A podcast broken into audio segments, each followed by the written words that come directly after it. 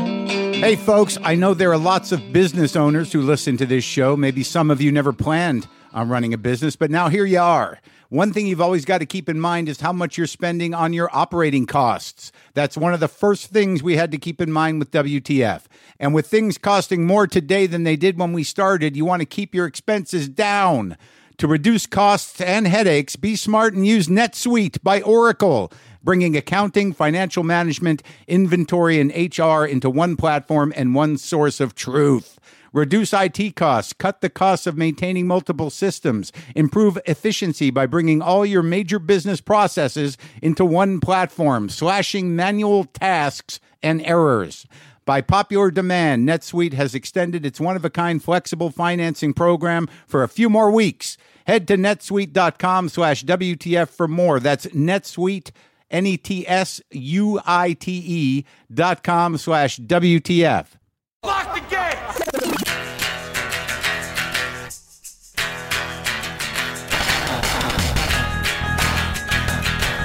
All right, let's do this. How are you, what the fuckers? What the fuck buddies? What the fuck nicks? What's happening? This is WTF, my podcast. Welcome to it. Um, how how are you? You all right? I want to clear something up. A few people noticed this, and I I'm bad with names. Ekparagon, Naomi Ekparagon. I know I said Ekparagon. I know because I it's not it's not a matter of disrespect. It's not even a matter of not listening. I just get something in my head and I can barely remember names to begin with, and I lock in. It's ridiculous. I have a woman that's going to be opening for me a bit out in the road, uh, Lara, La- and I still can't do it right. Lara, why is that so hard? Lara bites. Lara, Lara, Lara, Laura, Laura. Wait, it's so it's I can't. There's just some things I can't. I don't know if it's old or it's a blame a, br- a blame glitch. Is it a blame glitch? It's a brain glitch. A brain glitch? Fuck me. Naomi Ikparagon. I'm sorry to her and to, to the people that that annoyed. It annoys me more in retrospect. You know, it's hard to Ikparagon, Ikparagon. It's it's slight, but a name's a name. Look, today though, listen to me. Today I'm going to talk to Orny Adams. Now, this is sort of a big deal. It's a big deal in a lot of ways in retrospect. Now, after I've done it, it's a big deal.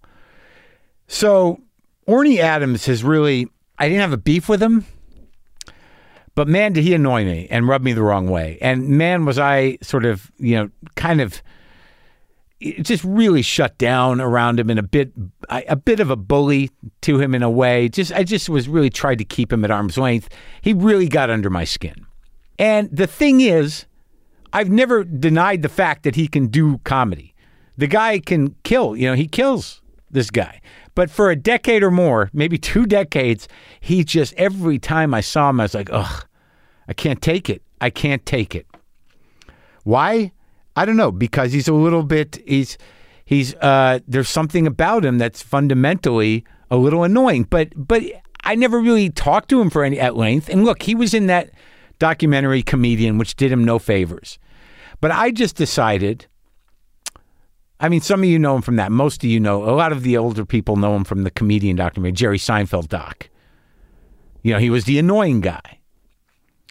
Uh, but you know, we all had different feelings about you know the attention he got during the shooting of that. If you were in New York watching it happen, but anyways, maybe you know him from MTV, uh, the MTV series Teen Wolf. Now this is uh, this is you know his this is his bread and butter. But you know he's he can fucking kill with the stand up. But he I just he really fucking annoyed me. And there's other people that really fucking annoy me. And it's like why bother even you know saying that or acting it doesn't matter his it does he doesn't have any impact on my life so i realized recently that it's like dude you know we're getting older Y- let's make this right let's figure it out let's have him over and talk it out and i got much more than i bargained for about really the impact that doing that documentary which does not make him look good. And I used to I used to hand out this article about about him that was written for Harper's uh, about uh, the Montreal Fest. Uh, I think it was called Six Minutes of Funny. I used to have it on my hard drive because I think it was one of the greatest articles written about a comic in in a horrendous way, but but it was very honest. And I brought that up like it was a positive thing during this interview. And he's like, oh, God.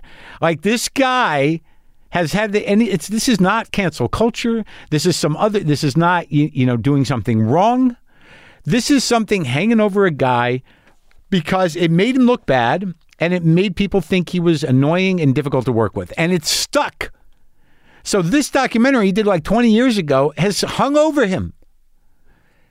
And when we talk about it, I don't know how he dealt with it really. Well, I do. I'm going to talk to him about it, but I mean, but it's like he couldn't get out from under it, and it's still sort of happening. I mean, and I'm sort of, yeah, I'm part of that. I mean, I'm part, there are a lot of us comics are like, you know, there's something. Look, you know, he can do the job, but there, he's like, there's something unnerving about the guy.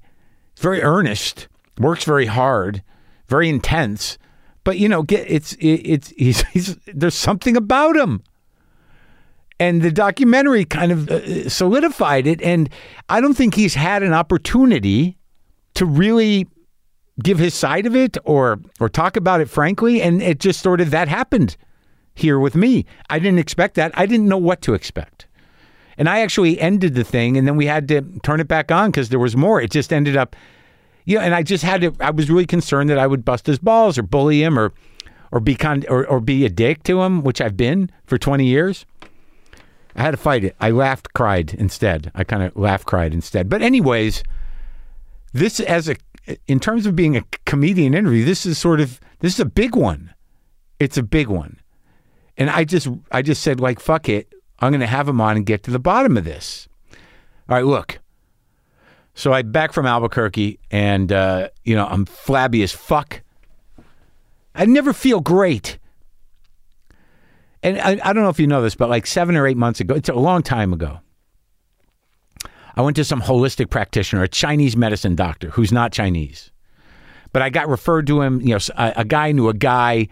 I think it was Flanny at Largo said I can't remember which uh, celebrity friend of his went to this doctor, you know, to just get a tune up. You know, so I you- look, I, I'm, I'm not all in uh, Western medicine. Like I have an open mind, but I also know that you know you have to have a regular doctor, and then you can do this nonsense.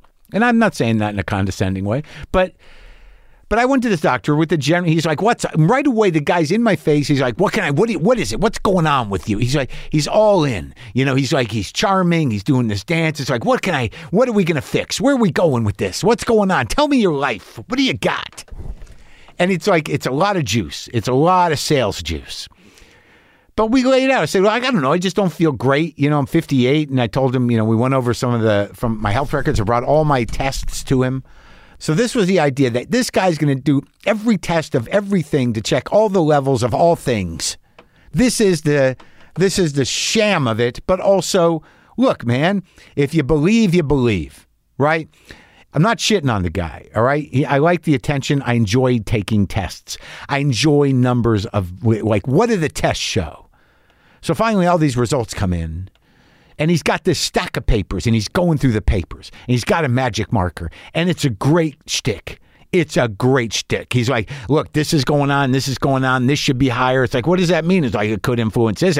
Your your benefit. The, one of the good things, your genetic markers are okay because you know you got some of this, but you don't got that. This balances out. But and then he starts going through these papers like, look, your level's a little high. You, that could, we could change that. This can use to come up with glucosamine. This uh, trimictophan, bacticity, libidi, bazubidabap. You know, and it's sort of like you know you, your flickadicking is a little uh, that could be better if we added a little this because this has a profound effect on you know how you move your your thumb. You know, it's just like it gets very specific. A lot of papers. You know, he's going through them. He's throwing the papers on the floor. He's saying, "We got to get you on this. We got to get you on that."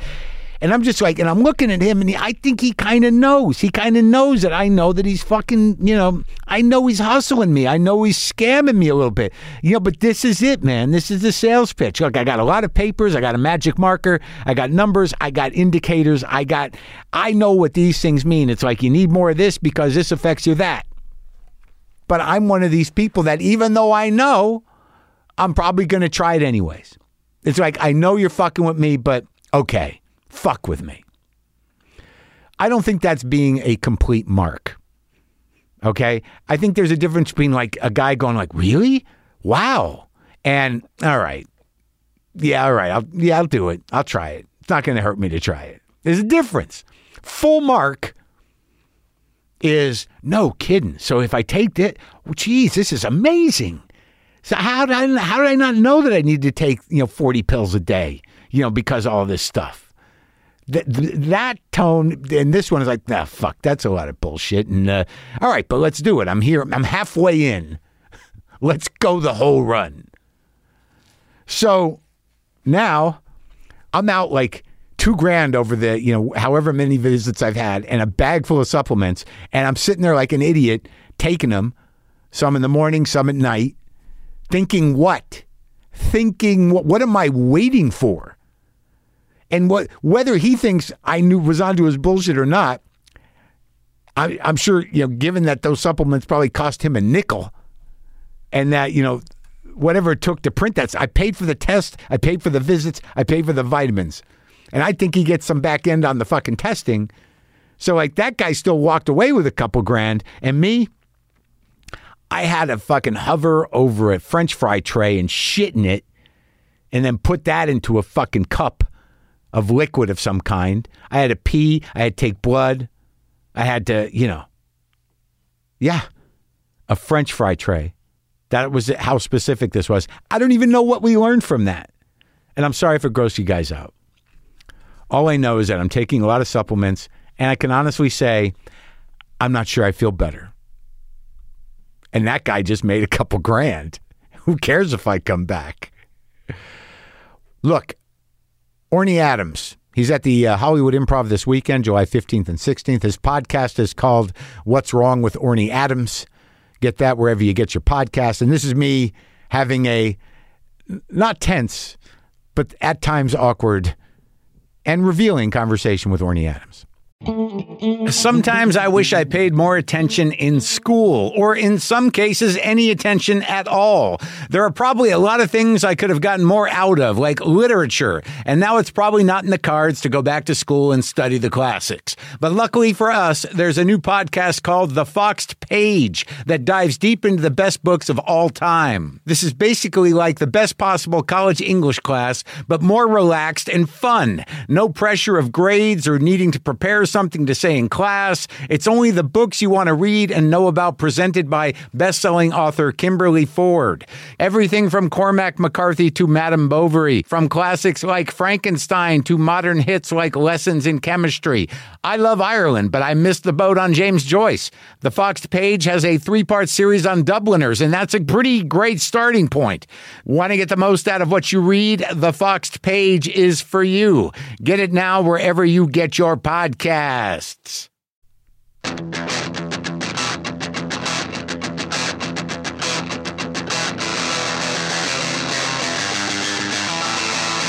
Where do, where do you live? Do you do a podcast? I do. Orny? You do. I do. I live. Uh, I, I, we all do now, right? Right, yeah, I mean, yeah. you get it. Uh, it's. I get it. I started. it. No, I, I agree. I agree, and I actually commend you because I think it's it's remarkable. Yeah. What you've accomplished now that I've I've tried it. Yeah. The one thing I've learned from doing my own podcast Mm. is I now have respect for the radio people. That's That true. I shit on on the road for so many years. It's true. Yeah. Yeah. I mean, it's a weird talent. It's a specific talent. I mean, I think I always had a certain amount of respect for the guys that did that well.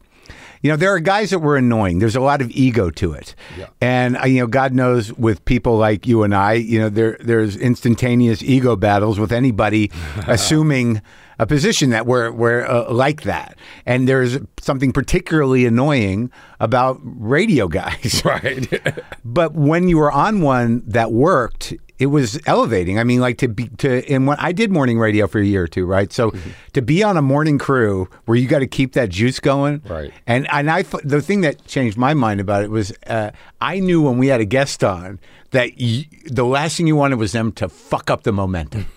Right, so if you've got a vibe going and a comic walks in, he's like, "No, no, no," it's like, "Oh, fuck!" Right. He just fucked up the whole group. So I had respect for the job, but some of them got a little shitty about podcasts. So I still have a resentment towards the ones that are sort of like these podcasts. Right, Yeah. right. I, I, I agree. So I do mine out of a uh, in my backyard. I've got a Shasta trailer, Uh-huh. like a vintage, and I converted it into a podcast studio. What is that like a air an airstream? It's sort of yeah. Shasta. You can look at Shasta. It's a very Yeah. like mid-century modern. Okay. Very cool. And I so a trailer that you'd have to hook up to a hitch. Where you drive them? Hitch. Okay, I know. I know what kind they're. They're kind of like they got a little curve to them. Yeah. but they're not airstream ones. They Right. they don't have. They're not fully curved, but they have a little curve on the top. I Is that- haven't, to be honest with you, I haven't thought about the curvature that much. Like I haven't. Uh, Oh, I can. I inspected can it. just look at. You can look one. at it, yeah. yeah. Okay. So you got it set up up there. Yeah, it's and it's uh, it's intimate and cool. But you know, I don't do a lot of guests. Uh, I'm, I'm sort of shy Uh-huh. You're not- about that. And you're not. You're not living in the trailer. no, I'm not living.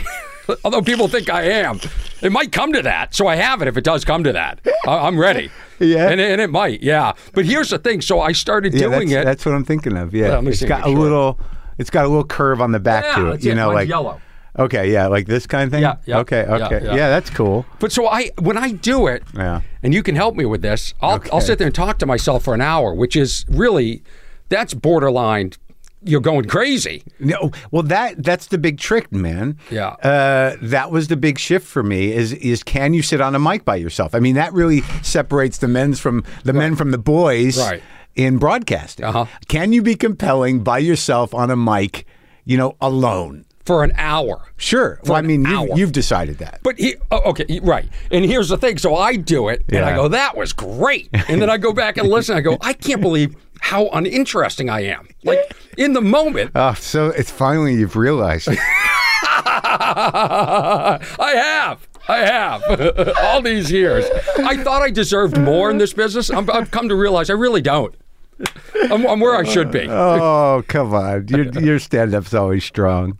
Thanks. Yeah. But uh, so, so do you find, what have you found from doing the podcast? I mean, like, do, do people listen to it? Do, have, maybe you shouldn't listen to yourself. I think I've w- what I treat it as is sort of like a companion piece for my stand up. Uh-huh. So if you enjoy my stand up, th- this is me sort of dissecting it. I think it's too serious. Oh, so you're, you're doing uh, like, uh, uh, what do you call it? Uh, uh, uh, commentary on your bits? Sometimes I am, and sometimes it's on the world. Sometimes it's on crazy stories. Do you- Sometimes wait, I, just- wait, just- do you Yeah. play the bit and then do the sometimes co- I do. Yeah. Why does this amuse you so much? Sometimes I have to break down something that went wrong, Uh-huh. or you know, and that's what you're doing. So you really not no. That isn't the theme of the podcast. No, I get it, but I, what what's funny to me is that it's like um, it's just so up your own ass in a way, right? And, In a, not in a bad way, but I mean, but like you know what you're doing when you sort of sit there with your own bit and talk about Yeah. the bit and where the bit comes from.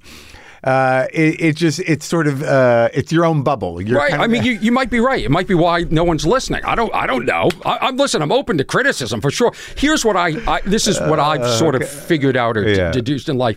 I'm good at one thing, uh-huh. according to me. Is that true? Stand up comedy. That's it. is it? Yes, I believe that's all I'm capable of. I don't. I don't know. I don't know if I agree with you. I. I. I you know, it might be all you do. I'm the same way. I mean, th th th that's the, that's the thing I do. Right. But I imagine I'm capable of other things. You're a bright guy, and you know, you get. I don't know. I've tried a lot of other things, Like and what? I've, I've failed. What, whether it's creating shows, whether What it's happened? What'd Uh-huh. even even relationships. I just I'm good. Stand up. I'm in control. I feel good, and so why not? Why not discuss this on the podcast? What it's the only thing I can give the world. Is an explanation for what I'm doing up there, but that's not the theme of the podcast. Right. I, love you so much. I just love. I knew you'd find something. What are we? Five minutes in? The whole way, like this morning, I'm like, I better find an outfit that's not going to upset Mark. But I don't no- want to trigger him. I don't want to uh, upset him. Well, I was. I, I wondering. I was wondering what you were thinking coming over here, and I was like, sort of like, do you do, do you have anything you need to uh, Well, it- to we'll- address? We'll get to it in a second, but let me finish this. When I initially created the podcast, What's Wrong with Orny Adams, I was going out on the road. Pre- was this before the problem with John Stewart? Did I have a problem with John Stewart? No, no. His his show is called "The Problem with John Oh, Stewart," uh, and you, yeah, and I- you, you both you both seem to be in your own echo chamber around your work. So it's You know, good. sometimes I discuss John's bits on my show too, and I break them down. Yeah. yeah, I do. Good. Do I you? do. No, I don't. I don't. yeah, that would mean you'd have to listen to him. Yeah. I didn't even I didn't even know he had a podcast. It was, no, it's a TV show. It was Yeah. on fucking uh, HBO. I don't know if it's still on. Yeah, No yeah. one, no one knew. He's, I- he's one of us now. He's just walking among the you know marginally uh, well-known uh, uh, mortals. happens fast. happens Uh, fast. Well, it, well, he chose to try to come back. Right, right. Like you know, why not go out a myth? Yeah. Why why come back and have people go like, oh my god, what happened to that guy? Right. You got to do sort of like Letterman, but at the, s- but Letterman sort of t- tiptoed back. Well, well, yeah, but Letterman's just like an old, uh, beautiful soul now. You know, uh, He's John doing still- interviews outside. Yeah, it's Uh, great. yeah, he's a he's a sweetheart. Yeah, well, it's fortunate that you never got huge because yeah, yeah, that's what I think. I wouldn't be able to handle it. oh I god, wouldn't be able to handle I it. could barely handle almost getting huge. Barely huge. I can handle. uh, Barely handle. I could barely handle. Barely huge. yeah. Okay, so what were you so I saying? was going out on the road and I Yeah. was recording really interesting conversations. Yeah, and with- this is how with who? lofty. Uh, it would be like I would talk to drivers, and they always had interesting stories. Like Yeah. s- sometimes they were coke dealers before they became drivers. yeah. Some of them have been arrested in Yeah. jail, accused of murder. Yeah. And I'd sort of start talking to them, and I had my Zoom just like you, and I Yeah. Hmm. said, "Can I record this?" And then I would turn it into like these lofty sort of. I thought I was like NPR bits. I do Yeah. like interstitials in between. Oh yeah, like what? Uh, It was at this moment John realized. Come on, you don't think this is going to be a hit? no. I mean, you you were you you tried stuff. There's nothing wrong with trying stuff. Yeah, yeah. but you were doing it seriously, earnestly. You know, yes, to- I was. I was. And it would take months to edit and then have music made for it. I mean, I, I pumped a lot of money into Oh my it. and- god! Yeah. it's, it reminds me of the of the the process of you writing in that, that old movie. You know, like you, that's how you approach everything. Yeah. Well, here's the good news. Yeah. It took me barely succeeding. I'm, I'm- instead of saying failing, barely succeeding at a podcast to respect you, Mark. Oh yeah. That's what it took. I go, this Mark Marin, he did it. God bless him. You never respected me before. No, that. I did. I to be honest with you, and we can get back to. I know where why, you were leading into. Why, why would you? Why No. would you respect me? I was such a hard. I was so hard on you and such an asshole to you. Why Well, would you? you want to? We can discuss. You, I, I, I'll, I'll Relax, just preempt that by relax. saying I have always respected your comedy. Okay. I really, I really do. Well, thank you. And and so get into that because I want to hear what you have to say about What about what? yeah, our relationship, Oh. our our friendship. Well, I think like what it was was like you know, and it was I think it happened even before. Like I was annoyed by you before comedian, like before the movie. You were like a, an early adapter. Yeah, I was. But it was not, you know, I, I think when I look at it in retrospect, and, and I feel bad about it, and I, I, I but the thing was, I don't know that be, because you're sort of, you have a, a certain amount of fairly, you know, effective, you know, narcissistic blinders up Mm-hmm. that I'm not sure I was really landing any punches when I was being a dick to you. Yeah. I think you probably just thought, like, why is that guy being a dick to me? Yeah, I couldn't figure it out. like I remember one time, uh, one time we were at the improv, and Uh-huh. I, I go, "Look at Mark, you came over to me, and you were so nice to me, Yeah. and like you almost made it through being nice to me, and then you walked. aw- Here's the dismount. I go, he did it, and then you turned around, Yeah. and you had to say something. You Yeah. had to. You'd, Yeah. what, what? Who you imitating now, Bob Dylan? like you had to. Right, right. Yeah. Uh, what, well, yeah, what must be what were you were wearing? yeah. Well, What was it? The hat? maybe the hat. Maybe. I didn't know you follow my career so closely. The hat phase. the- Uh, Well, I just remember you in the hat at Montreal. It's it's not that I follow your career, but like, like I see you, and the, the thing of that, it's the same with you know Berbiglia. You know, for me, you know, like there's something that that fundamentally annoys me about him. and I can't. I, I don't know what it is. and I don't. I don't know if it, it it's it, it it's person. It's me. You know, it's not them. You know, I don't have. But you know, I've spent the you know years. It's uh, in some ways you know honoring my feelings around people with just being a dick to them. Right. Well, I don't. but what I don't understand, Mark, Yeah. is why do you feel the need to say it? Like I think that too. I go, who? Well, look at Mark. Who does he think he is? Mm. John Lennon. But I don't say it. Uh-huh. I think it. We'd have to figure out how to say it to me. But I wouldn't want to. That's Really? well because like we're not like busting ball comics. Like we're not like like I've gotten more that way with have? certain people. Okay. Well, there's certain people that I have that that that I could do it with. Uh-huh. You know, and they just get a kick out of it. Yeah. But but I'm, it's not my nature, you know, because I'm always a, a little too vicious. Yeah. Yeah, but there's certain guys that I could just bust balls with, and because they and I'll take it from them. I I don't know. They're just a, like Godfrey. Like I'd bust Godfrey's balls all the day long, Mm-hmm. Right, Because he right. just gets a kick out of it. Yeah. But you're not going to get a kick out of it. You're going to I- take I- it personally. No, I, I at this point I don't think so. Why wouldn't you say, you know, who's he think he is, John Lennon? You've never said anything mean to anybody? behind your back I do. Oh, the minute yeah. you leave, I call, you know, I call my crew and I go, yeah, I got a Marin update. Yeah, now now I've, I've upset him by my hat. Yeah, t- tell me about your crew. I I got a crew. Don't mess with my crew. You got a crew? yeah, yeah, yeah, yeah. Do you- yeah. how many guys in the We- crew? between all of us, we have 1,000 listeners on all our podcasts. That's our, that's my You crew. got the Orny Adams crew. Yeah. No, we all have our friends that we call Sure, after you, sure. you know, a sec, the Friday second show set Yeah. where the audience sucks Yeah. and nobody shows up. You do. Hmm. and- You call people. I used to. I don't anymore. I uh like I if I have a woman in my life, I'll I'll give it to them. Mm-hmm. but but uh, it- you know, I generally I kind of you know it's it's weird the, the the club life, but Do okay. you so- find that the women get it that Get you what? did when you complain about stand up, and I'll tell you why. I don't. You know, it's I. I've, I'm only recently getting you know sort of more adept at uh, you know properly empathizing for for women, especially the ones I've been with. You know, because I've not been the greatest guy in the world. Eh, But as I get older and as I learn more things, I've gotten much better, and I can see them as separate human beings and not just reciprocals for my garbage. Sure. So whether they get it or not, I think they get they get they get struggle, and and most of the time, I'm yeah, I would say for the last decade or, or so, uh, you know, I I'm generally with fans. oh, interesting.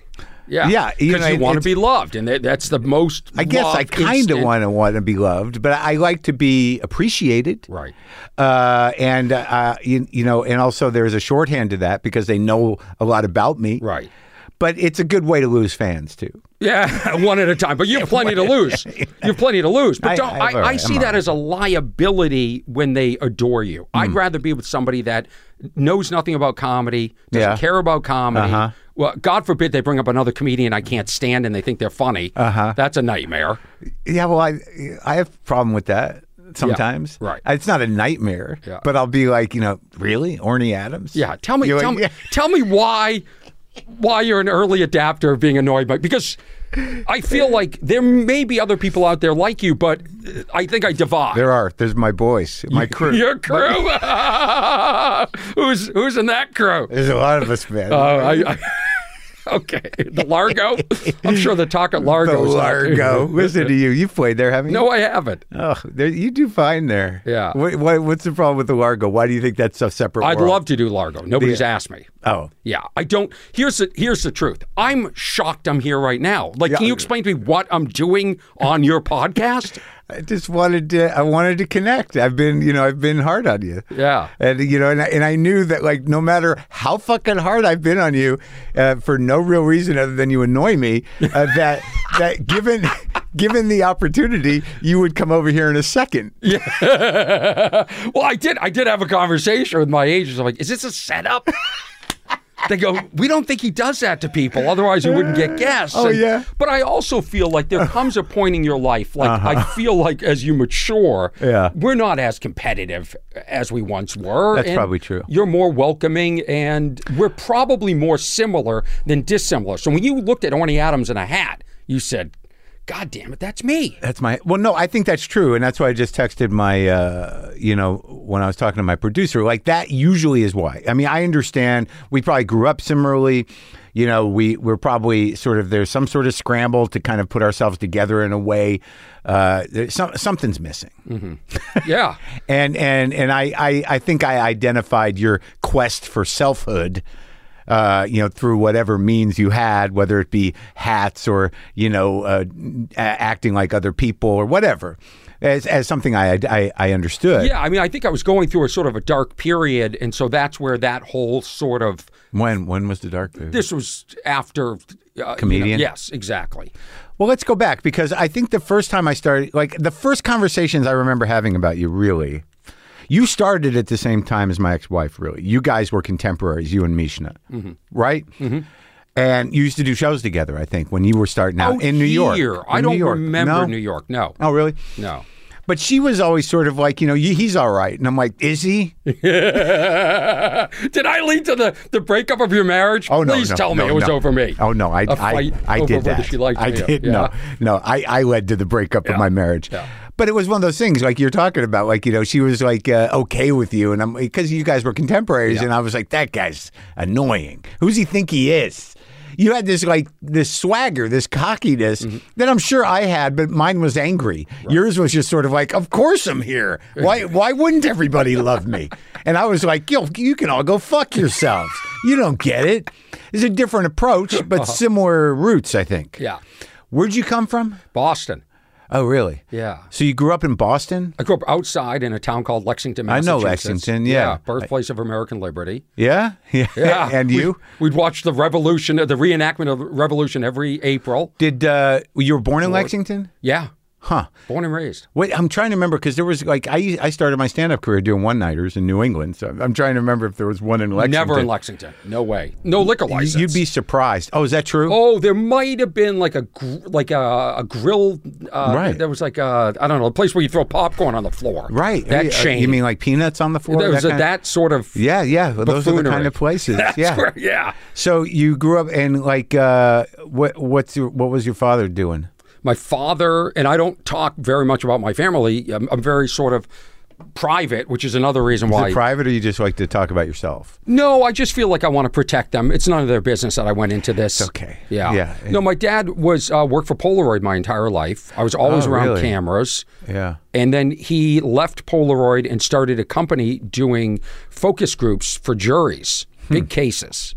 Really? What a Big case. weird uh, job transition. No, because at Polaroid he Yeah. was doing marketing research for Okay. them. So that was his skill set. And my mom, my mom, a kindergarten teacher. Wow. So you you were like this noise is a big part of your childhood like I love it. I love it.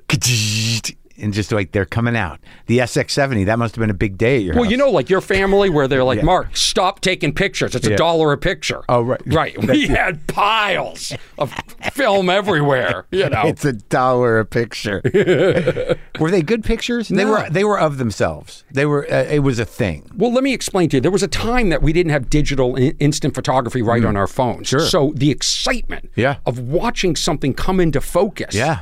was really cool. And Yeah. my dad was fascinated by the chemistry behind how Land, the, the guy who started Polaroid, Yeah. figured out how in one in a like one sheet that came out of a camera, this thing ma- took the picture and developed. yeah. The technology blew him away. Yeah, no, it's it's interesting, and and then artists picked up on it, and there was ways like if you had the old ones, be, if you had the ones before the SX70, you could kind of manipulate the surface on Mm-hmm. them with a with a pen or a pencil before you peeled off the thing. I remember them from when I was a very uh, young kid because I'm older than you, but not by much, but. um but my, I remember my grandparents had one of the land cameras where you had to pull the whole piece out Yeah. and kind of Yeah. wait with it Yeah. for like two or three minutes, I think, before you peeled the gunk off. and Probably then- black and white too, right? there were some black and white ones, yeah. And then that stinky gunk that was on there. Yeah. You had to throw that away because it was toxic. And when you're a kid, you always wonder what's in the little squirty pack inside the process, you know. Right.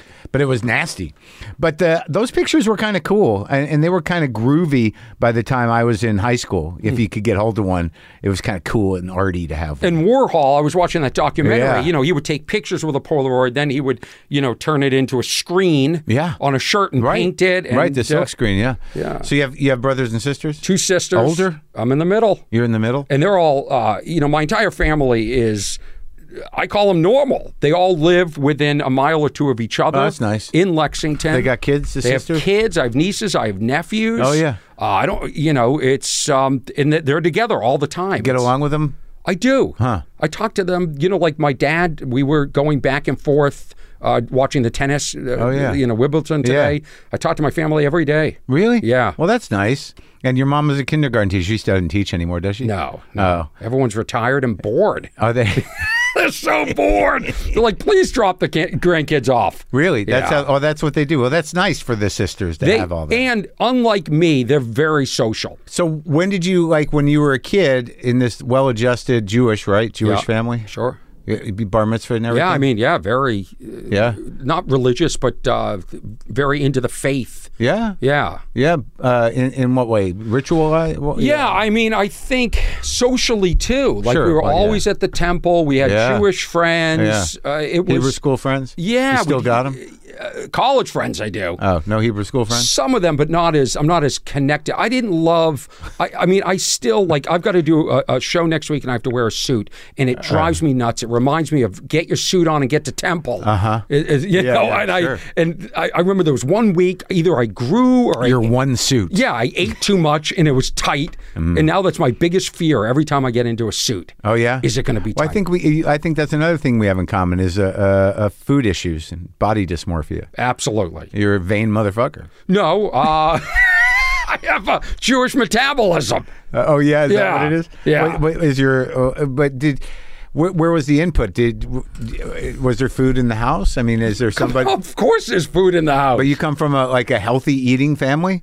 No, I Hmm. mean I don't think in particular, but they're always re- food's always ready to go. Like Yeah. during the pandemic, Yeah. I flew home like right at the beginning, Yeah. like in the uh, 2020s. Uh, I, I was going to miss my first Thanksgiving Yeah. ever, which was mandatory. Yeah. so at I, your folks' house. yeah, so I flew to Boston with three masks on Yeah. and with the you know the s- the sprays and Sure. everything, and I rented a car and I didn't tell anybody because I didn't want them to be worried Yeah. about me flying. This is before Yeah. the vaccine. This is Right. before we even knew what Sure. it was. Yeah. And I flew home and I called my parents from the front Yeah. yard and I said, uh, "What's for dinner?" And they said, uh, "We're having fish." I go, "I don't want fish. I want brisket." They go, "Oh, we wish you were here." I said, "Open the front door." and my mom almost passed out. My dad Oh, yeah? had to catch her. She burst out crying, Ah. and I drove to my. She goes, "Go surprise your sisters." Yeah. I did it at my sister's houses too. Same thing? By the time I came home, Yeah. she had a full brisket dinner. Yeah. With all the accoutrements Yeah. and everything just ready to go. Oh, nice. And that's that's what I grew up. Yeah. with. Yeah. She could cook. she could cook. That's nice. But what's what's interesting is, and I don't know if you felt this way. I I felt uncomfortable. My legal name is different than the name that I've. What is it? It was Orenstein, Adam Orenstein. Ah. And I changed it to Orny Adams. Because why does this make you laugh again? You hate every No, I don't. Every why? form why? of How? expression I do. How? wh- How is? How is that not funny mean, to if- hear someone's real Jewish name? What what we're missing is the What? without video, the passive aggressivity. It's not passive aggressive. Like, How is that not funny? What am I supposed to just take like you know like from Orenstein? You get Orny Adams and be like, oh okay. But I'm trying to create a tender moment for us. It is. So I, I didn't like like is her f- real name Marin or is Yes. it Marin Witz? No. Was it ever changed? No, Huh. it's weird. It goes all the way back too. I did that show Finding Your Roots. It goes all the way back to fucking Belarus in the 1800s. Marin. Wow. Yeah, So I, I didn't like that I was immediately identifiable Sure. as being Jewish. of course. I mean, I understand that. Jeff Lifschultz, John Leibowitz. Uh, for, I forget what Jerry Lewis's real name. It's not unusual. yeah. yeah. But now I kind of want to be identified as Jewish. Well, maybe you should change your name and make thinking that of the, it. I'm the thinking of going- topic of your podcast. what about Orny Marin? what do you think of that? That's my biggest nightmare. It's a- but uh, what is it? We'll call this episode of the podcast that Orny Marin. so you want to change it back to what is it? A- Adam Orenstein. I wouldn't change it back, but I don't. What's I'm your first name? Adam? It was Adam. Adam Orenstein. Orenstein became Orny Adam. Well, that was a clever switch. yeah. Now, what does your mom call you? Adam or Boychik. Boychik, really? Boychik. So you had grandparents that were first uh, generation immigrant kind of I thing? think they were second. Oh, yeah? Yeah. Were they in uh, Massachusetts too? Massachusetts. Yeah. We Uh, went to Boston all- Jews, man. the best, right? I knew I well. I used to work at a deli uh, one one year in West Roxbury called Gordon's Deli, and I didn't realize that there was you know that like there were you know just those old generation of Boston Jews who were immigrants, just like in New York. You always identify it with New York, but there, it's a whole different culture. Yeah. there's four different kinds of rye bread in Massachusetts. The There's- ones with seeds, Right. the one without there's seeds. sisal rye with the seeds. Yeah. There's light rye, which is light rye. There's dark rye, which is dark rye, and there's pumpernickel. Four. I had four at the fucking store. We had tongue. We had brisket. It was real old Boy, timey. this must have shit. pissed you off. Four different kinds. No, it was fine. I, Yeah, it was yeah. like a new education. It was just a way of phrasing. Where'd you Where'd you grow up? New Mexico. From Jersey, my family's from Jersey. Why are we So- in New Mexico? Does somebody have allergies? No, my dad. Uh, you know, he was in the service when he did his uh, residency as a doctor, and he wanted to start a practice. And he had a friend who had moved to Albuquerque, and it was a, a, a growing city. So he was like, "Let's let's do it there." What What kind of doctor was it? Orthopedic Oh, surgeon. interesting. Yeah. I'm having knee surgery this month. Yeah, it's hammers and nails, but hammers and saws. I'm hammers and ready. saws. I'll- I'll- I'll- is, is he still practicing? Is he- No, he- no. he's, he's still in Albuquerque. He's slowly losing his mind. Yeah, yeah. But uh, but both your parents are healthy. Yeah. So when do you start? How about yours? Both healthy? Well, my dad's got the uh, he's he's starting to lose it a little bit. My mom is dizzy, but she's okay. Okay. Okay. I don't know. How, She's okay. how wonderful that they're still alive and still married, or No, not I'm married. still married. No, I uh, yeah, they're all right. They, you know, they they're old. They- My my mo- my dad's 83. My mom's 80, I think. What? How old are your parents? right there. eh? Yeah. My dad's about eighty. And he's got his marbles.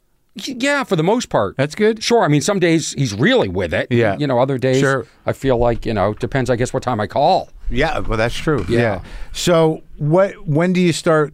But I do realizing, feel so lucky Yeah. that my parents are alive and, and Well, I, healthy. well, it seems like they must have. It seems like you grew up with everything you needed, and sure. you, you were the- you were the, the boy where you like uh, always thought of as the uh, the the golden one. No, not even close. All right. No, my family, th- they would pick on me nonstop. You know, and- and, Really? but that's In my what way? family. It's just fu- my family would laugh when, Yeah. when we get together. We laugh. Yeah. We were the family in the restaurant that people were like, what, "What's going on over there?"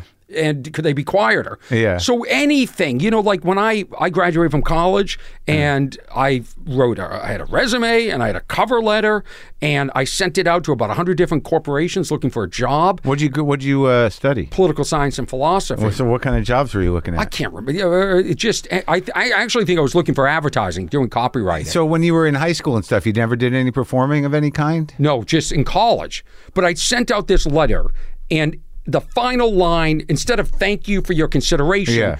The typo was "Thank you for you consideration." So now every time we get together, you know, it's you know, can you Yeah. pass the turkey at the "Thank you for you consideration"? so yeah. it's like you know, I'm Busting your still be, balls. still being mocked for that. Yeah. yeah, Still still. wild. And I never had a, I never got a job. I never got a job offer. I've never I've only uh, lived off of stand up comedy. well, okay. So you you go to high school, no performing. N- Uh, I played um, I, I played a Rolling Stones song in like a talent show. You play guitar, No, I'm horrible. oh, but you used to. No, I was horrible. Oh, but I tried. That And here's a beautiful That seems to guitarist. be a that seems to be a theme. hey, now that we're bros, you can you can bust balls all you want. I Thank don't God, care. I've been waiting my whole life. for Are we this. going to be friendlier to each other when we No, see each other no, at the clubs? no. We're going to revert back to awkward in the green room. I m- m- will be better. It'll be better. This is like a first step. okay. You're so persistent. That's the I other want to be thing. your friend, Mark. No, no, I don't. Okay, I don't want to be your friend. no. you, you could be like the other fellas, you know, that I see, you know, not be mean to. Okay. The, uh, the thing I can't like. The Do you thing- feel bad when you're mean to somebody? Like, do you go home like an like an addict and go, "Why did I do that?" Or you are a sociopath and you- No, you, I- lack empathy. no, I don't lack empathy. I do feel bad sometimes, you know, and I, and it, more so, I always feel a little bad.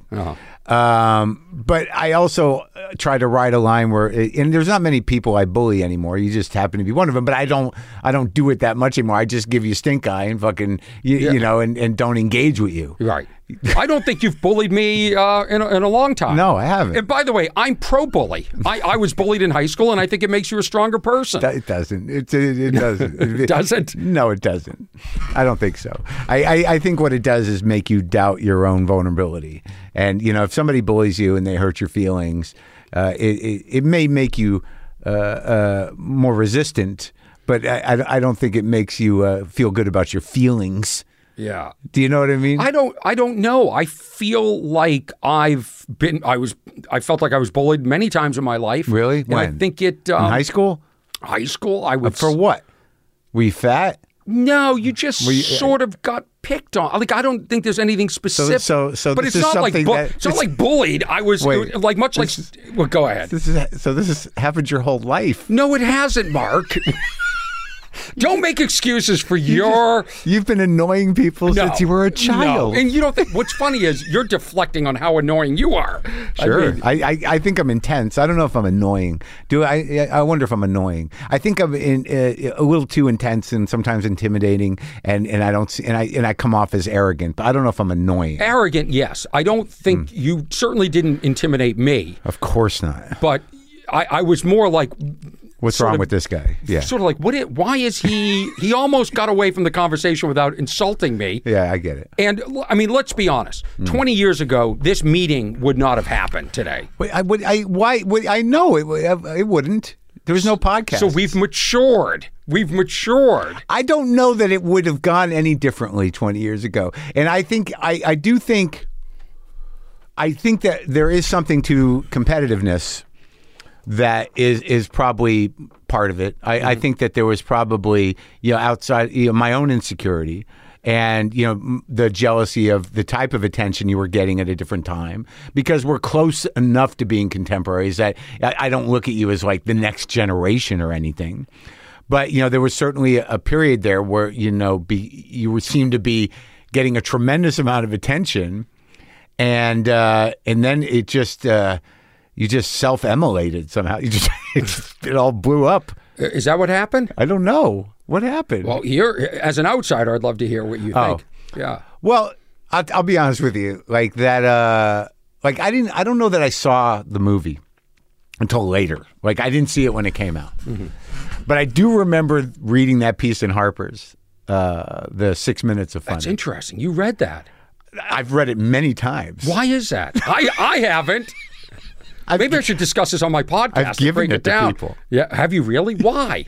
because it was such an amazing sort of odd insight into what you were going through you know more so to me than than the movie there's a line at, at, and, and and i think it, it sort of honors something about comics but also it's sort of about you know kind of the momentum you were in you know that that you're sort of like you were being fueled by this confidence because you were being indulged by the business and by you know powerful people Right. had had had sort of like gotten behind you and you know uh, why wouldn't your ego be you know huge Yeah. and and and and ready to go but that line where where you where you don't do well on stage and then you get off stage and and the I think the final line of the the article is, is eh, eh, by the time he had gotten to the bottom of the stairs he had convinced himself that he killed Ah, I don't think I did. I, I knew I didn't do well. Yes, you love it. You love. It. Li- Listen, that guy that wrote that. wasn't it a woman was it, It was a guy, and, all right, all and it right. was uh, that guy followed me around and was my best friend. Yeah, you can't And trust him. You can't. He was irresponsible, and to the point where he called me the first call in Montreal. I was Yeah. like, "Your name is uh, uh, everywhere in the in the papers. Everyone's talking about you. Yeah. Your ego must be huge." Yeah. I said to be funny. Uh, yeah, I'm going to need a bigger hotel room for it. That's line one of the article. Oh, That's funny. Th- it's but he said Orny's ego's so big. He said he's going to need a big. That's not what happened. I didn't volunteer this information. I was reacting. But it to was a joke, yeah. it was a. Jo- it doesn't come across as a joke. It comes across as fodder for pricks like you Yeah. that are looking to you know take Yeah. me down to the fact you're like everybody I'm, I'm, I'm possibly having a deal with. You send them the Harper's article. No, no, and no. Uh, my first I- I- demo reel from no. Atlanta. Oh no, no, no! I, it was it was comics. I just I just thought it was a, an odd. It was a well written thing about comedy. About I the was way experience. way out of my league in that thing. I, I I I didn't know what I was in for. I didn't know, you know, Well, let's talk about the how wh- where it unfolded. Where did you start doing comedy in college? Co- Atlanta, Georgia, uh, Funny Bone, Really? Buckhead was the first time I was on stage. In Buckhead. Yes. I just did a show in Buckhead at the was it? Buckhead Theater. It was, was it? fine. So you, uh, why there? You were going to school there? I was going to school there. Oh, Emory. Yeah, yeah. How was that? What did you do that first time? I did. Um, I'd have to look at my set list. I No, uh, still have it. Yeah, I do. Wow. I do. I was doing jokes about um, studying abroad in Italy. I wasn't 21 yet. Uh-huh. How'd so it go? The the set. I felt very comfortable up there, but I'm sure who knows. In fact, this weekend uh, for July 4th, one Yeah. of the parties was my college friends, Yeah. and one of them was there that night. Wow. the first time I did comedy. Yeah. yeah. So Did you do it for them in the dorm room before? I was always f- sort of funny, and when I studied abroad in Italy, in fact, that might be the first time I did stand up. Hmm. They, I did it for all the American kids, like in the Oh, yeah. in the general Yeah. assembly room. Yeah. and then I would go to Boston over the summer and do stand up, and it was Where at? Nicks, Yeah. Stitches, Catch Your Eye. This is like while you're in college. yes, Oh, so Catch was still open. Nicks. Uh, what else was it? Uh, Really? When did Giggles someone- and Saugus. Giggles and Saugus. Yeah, the Leaning Tower of Pizza. Yeah, Oh. I I would do all Nick's Uh, at the that. Kowloon. You know, I never had to do an open mic or a bringer show. Doherty's. Dick Doherty's, because there was just so many rooms. Right, but you had enough. Ch- you had enough chops that. Well, back then it was it was sort of before bringer shows. It was still sort of an open mic guest spot situation. So you were what doing opening slots and stuff. No, uh, it would be like you know, it's Don Gavin's show Wednesday night at uh, right, Nick's, Nick's, and right. you know, so you were getting booked I was getting booked on because those you shows. had time. You had the bits. Well, I think in those days you would come up and say, "Hey, I'm a stand-up comedian from they Atlanta." try you? You'd embellish, right? You, Okay. You know, you yeah, you're doing stand-up down there. You come up here, Oh, right? so you didn't present yourself as a local. well, no, guy I who- was a Boston boy and always will be, but they would, they would, right? They But M- Mike Clark would give you a shot. yes, Yeah, and if you deliver, you get the gig. You get and the then gig. you- they'd start folding you into those one nighters and going to Saugus and s- going. seventy-five bucks to go to That's New seventy Hampshire. five bucks. That's right. Loved it. That's how you cut your teeth, I- I- right? that's how I did it. I mean, it's not how everybody does it, but that's yeah. I, I cut my teeth in New England doing one nighters. But don't you think that's what makes you better? Like Absolutely. When anybody says, "What advice would you give a young comic?" Get Yeah. on stage every single night. Well, that's one thing, but I mean, you know, but doing it that way, where you go up cold, opening for another guy in the middle of nowhere, I mean, that's different. I mean, that that really is hard. But don't And- you remember the days when like you got booked as a feature and now you have Sure. Oh, to do 30 minutes, but you don't have 30 minutes. So you sit there and you write yeah, out a you do list. everything, yeah. Yeah, for 30 minutes you're on stage going, "Now go to this bit. Now yeah. go to this bit." Oh yeah, sure. Yeah, but like when I started, it was mostly two man shows, so it wasn't a feature spot. The opener had to do a half hour, and then the headliner would do forty five minutes. Huh. That was the that was the one nighter Right. thing. And the good places had an opener. Like if you did Nick, if you did uh, Giggles or you did the Taunton Regency, a three man show. But most of them, in my recollection, were two man shows. Well, I remember in Boston, Uh-huh. the MC on the weekday shows was the headliner. So it'd be That's like right. Yeah, yeah. Sweeney. That's right, And so right. those guys would get up there. They'd do 45 minutes if they Sure. wanted to. Then they'd bring me up or Right. they'd bring somebody else Right. up. And, and it was all really. Lenny s- and- yeah, yeah, yeah, yeah. strong comics. So you were around strong comedy. What every years night. were that? What years? were- 91 to, you know, up, up to the 2000. You know, I moved to New York for about four or five years. So you so you started really doing the work at the clubs in Boston. So you didn't have to do bringer shows, but it's still a little before bringer shows, I think. Yeah, I didn't do bringer or there, were no open mics either. I never like waited in a line. I never saw. Oh, I it, did but some of that. I got lucky. I and- definitely did open mics Yeah. at Catch a Rising Star. Huh. And uh, yeah, and played against Sam's. Yeah, I definitely there was definitely open mics. But uh, well, so yeah, so that was your entrance. So when did you move to New York? well, what happened was Disney came in and they were scouting to give development deals. Oh. And they saw me and they flew me to L.A. Yeah. for a meeting with the Right. head of the head of the head of development for Disney. Yeah. And. Uh, I remember that meeting. I s- it was so weird. I had a there's me and one other kid who's probably no longer in the business. They put us up at a really nice hotel, and we had our meetings. And they said you're going to meet with her, and you're going to talk for like uh, 20 minutes, and then you'd sit outside of the office, and they'd say. We're going to let you know if you're going to stay in LA or you're going to go home on a plane. Yeah. And I got sent home on a plane that night. I got like eliminated from the deal. And it was the longest, saddest flight. This is before cell phones. You Yeah. couldn't even call your parents and go, no, I got sent home. Yeah. Like it happened so fast. They got me the hell out of that hotel room. Wow. And uh, yeah, but after. Welcome to show business. Yeah, I guess I should have known then to get out. And then after that, they all, they, they all, uh, people wanted to see me do stand up. So they, I'd go to New York to audition, Yeah. and so I, I do a set at the cellar so they could see me. Yeah. Stand up New York, blah blah. And Right. that's how I got in at the strip at all Oh, yeah. those clubs. Okay. was because of that. Okay, so for that showcases. Yes. Yeah. So that was fortunate. And then you moved down there. Loved it. I, I would say, as a stand up comedian, the most pure point in my career was doing Fifteen minute sets. all over town Yeah. with the best. Yeah. With the best. Sure. And just, you know, I, it- nobody was thinking, "I- am I talking about something that could become a TV show? Nobody was thinking, am I wearing something that says something? Yeah. We were just getting up there to be funny. Boston, too, was like that. So you're doing New York. And then- how many Lettermans did you do? I did one Letterman. Mm. I did a few Tonight shows. Okay, so what happens now? Let, let's let's just track what I'm trying to track. And what I was going to say to you before about people I, I resent and what I've realized, you know, and, and I always kind of knew, uh, is that no matter how much y- you know I may be annoyed with you for my own dumb reasons, you know, you're a good comic and you're solid and you always do the job. So like, no matter what I think, you know that you know Mm-hmm. thank stands out to me, and you know, and I have to honor that. Yeah. You, you know, it's not like you're, you're not like a hack and you're not like you do, you're the aggravated guy. I get it. You've Mm-hmm. been that way since you were young. I don't know why. You acted like you were 70 when you were 30. But why does it matter why? doesn't it's just I matter. do it, yeah. And, and, and, and it's mutual. I've always respected your work and I've always thought you were funny. And that never, like, which kind of sucks because you just want to go, this guy's a dick and, he, and he's a hack. I know. But I could never, you know. You could I just say, "I'm a dick." And, and I, You could say and- it was a hack. no, no, because I, I, I, I like you and I, Yeah. I and I want to like you and I, I just. it- It's just it's it's strange when someone you admire is attacking you. yeah, I know. I know. Well, you know, we, well, I'm sorry about that. I, and I'm sorry that I annoyed you with No, it's not my your fault. annoyingness. It's not your fault. You're just you're who you are. You know, I, I, I believe me. I you know, no one was inviting me to parties. Yeah. you know, I mean, I, I definitely annoy some people.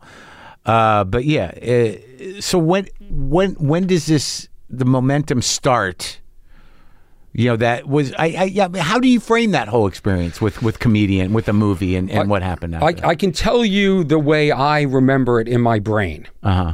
is uh, I was doing a lot of shows in the city. I was e, every night I'd go cellar, Gotham, stand up, strip, back down What to year the is this? cellar. This is like 99. Yeah. 1990. Okay. Yeah.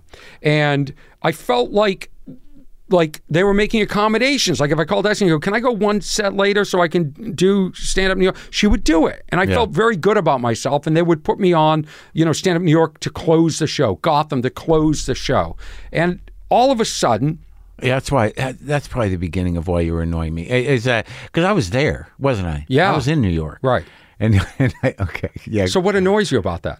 When it was just sort of like y- you know, I, you know, you uh, represented something that annoyed me. You were, you were just a guy that was uh, you know going out to kill at all the clubs, and you know you you didn't uh, I the ambition of it. I, I'm just weird about it. You Huh. know? A- a- and it's a, it's a problem I have. I, I probably have to explore more. But you know, people who are focused and and specifically ambitious and aware of it. Uh, annoy me Yeah. like i know i'm ambitious but i don't pay attention to it it's let- just a persistence that So i have let me ask you a question: Do you like athletes like Muhammad Ali? That you know, "I- I'm a bad man, or whatever he says. I sting like the cockiness. sure, you do. yeah. Do you I like the know- guy in baseball that points to right field and then knocks it out of the park? kinda Yeah. Do I mean, I don't. I'm not a sports guy. I love those guys. I know. I, okay, I get. you it. see where I'm getting at? No, Like, I get. What, yeah, and maybe it's because I don't really watch sports that I, I just misunderstood you for so many years. right. That's what it is. Yeah, That's he's what just it a is? guy that wanted to hit it out of the park. He Yeah. wants to, you know, you know, float like a butterfly and sting like a bee. I'm Yeah, like- I mean, I, I think it's it's interesting Yeah. that you can get away with these I things. don't. ha- It's just I can't even manufacture the confidence that you were manufacturing either for real or out of insecurity at the time you were doing it, and I found it contemptible. Huh. And I respect I, I respect that. And I and I and I, and I agree. And, and looking back, yeah, there are many things that that I look and I'm I, I'm embarrassed. It makes me cringe. Like what? Mark, there's a there's a million. The movie? yeah, there are parts of the movie. I understand. I understand. Okay, if so you, watch. let's, let's go back to the beginning of the movie. So you're doing all these sets. yes. And what happens? every time I saw that stupid camera crew Yeah. in the lobby of any of those clubs, Yeah. I knew Seinfeld was going to come in. Okay. And now bump me. Right. And I'm using this as a launching pad for my social life. So New York's a wonderful place. You can do your shows till one in the morning and then you can stay out till four. You don't have to worry about drinking and Yeah. driving. You're going to Right. take the subway or a Yeah. cab home. And I would have women show up or friends and we'd go, well, you're not quite the hero that night when Seinfeld shows up. Mm. Yeah. So he kept bumping me Yeah. from shows. Yeah. Understandably. So that one day the film crew saw that I was frustrated, if you can believe it. Yeah. And they said, Can we ask you a few questions? And I said, Sure. Yeah. They said, What do you think of Seinfeld's act, the new Uh-huh. act? I said, I don't think it's that good. I said it sort of seems dated. Like his style seems dated. The topics he doesn't talk You saying fast this on enough. camera? Hmm. On camera, they show Seinfeld. Seinfeld says, "quote Follow this guy. He's the only one that has the balls to criticize me." Hmm. And I was then followed and enamored. Again, these guys, these producers, if you know anything about what's going on in reality shows now, they know how to make you feel good and get you to say shit. Yeah. That you shouldn't say. And I was too y- young and naive. And I was also doing a character in some sense. So when I go to a, a car service Yeah. and I go to open the door and I look at the camera and go, I have to open my own door, that's a character. That, that makes sense. But yeah. that isn't when people see it. They go, "Who does this guy think that he doesn't have to open his own doors?" Yeah, yeah, yeah, yeah. So so you're kind of playing the part they put you in. yes, Right. And you know what? There were two versions. There was a version of that film that w- we took out, or Seinfeld took out, but he graciously took me along for. Seinfeld was very kind to me. Yeah. Flew me to New York one time, and he said, "I want to take you out and show you how to be famous and sign autographs." He Uh-huh. was very. Anytime I did a s- uh, like when I did a special, he would call and come. Like he privately was very supportive Uh-huh. of me, and and so. Then it got sold to Merrimax. I, I I remember meeting with movie. Harvey Weinstein. Oh, really? Yes. Huh. How was that? Uh, everything you would expect it to be. Okay. And so once that version, the, the word came back, take out this guy doing stand up and take out these moments that make him look human and sort of vilify him. And so that's what they that's what they did. The second cut was a lot different than the first one. So they set you up. I wouldn't say it was a setup. I would say they're smart. They got they've got to have a bad person in there. So what, it, it's easier to dislike me if you don't see stand up that substantiates my. Why Jerry let him do that? Why do you think Because it's payback payback for what? for having the balls to criticize him. Maybe I don't know. Hmm. I don't know. So wh- who? What was the uh, relationship with George Shapiro who just passed? Because I mean, that was you know that was He's Hmm. my manager. right. But so Seinfeld turned him on to you. Uh, I have a I have some thoughts on that that I, I won't share today, but I think What do it's you mean? some- when are you going to share them? This is it. this is it. Is this my? Uh,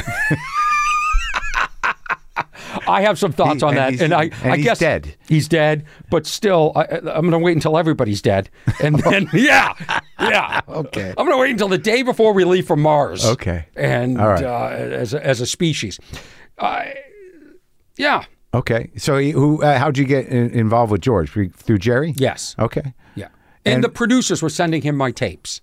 the So- producers of the documentary. Yes. Where, where were they from? England. Where No, were they? one was one was British, but they Yeah. were both guys that worked at an ad agency and had worked with Seinfeld and pitched this documentary. And I had listen, I was so excited to get seven hundred dollars a day, whatever I, I the know. SAG Yeah, after. Look, dude, you- I, I, you know, the, there, nothing about you wanting to be involved in that was peculiar.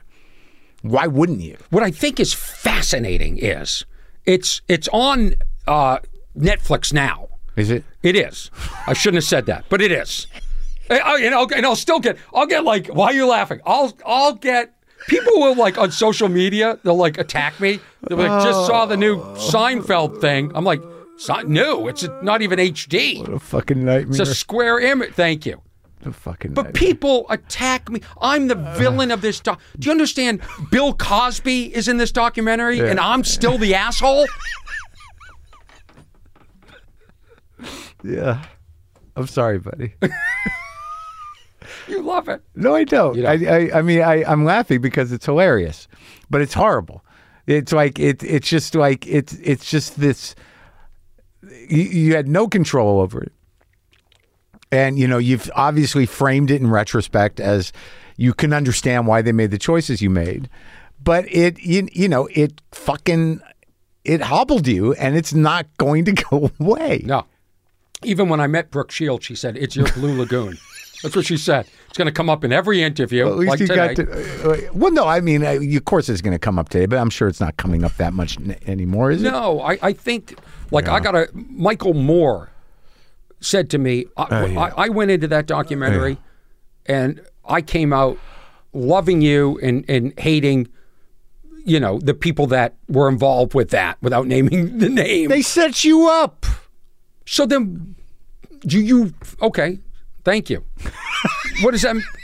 I'm just saying that, like, you know, you've had to frame it in retrospect. They're like, they needed a villain, they did this, but but they they it's not unlike that article that I enjoyed only because of the last line, you know, because. The, the thing is like y- you know it hurts me to y- y- you know to to feel like that I was mean at you or felt any satisfaction but you know I'm you know I'm just an insecure angry guy so what what what I saw happen at that time was some sort of Schadenfreude that you know you will be humbled because of you flew too close to the sun I think So- I have been humbled by no, that. I definitely think you've been humbled. Yeah. But but but I, I think that that line by the time you walked to the, got to the bottom of the stairs, I thought it was a funny line, and it's it always stuck with But me. I knew I I Of knew I course did you not knew. do well Of in course Montreal. you I knew. really and and I, and, and I said something from the stage eh, I, that still today this day just makes me s- like you know shrivel up. You know I I just it, I, I I at Montreal was given every opportunity and I blew it. I blew it. Well, I, I- look, man, it's you know it's a tough gig sometimes. There's a lot of pressure, and it's not a real audience. You got half the audience is in industry, half of them are local, some of them are drunk, and the new face is a fucking nightmare.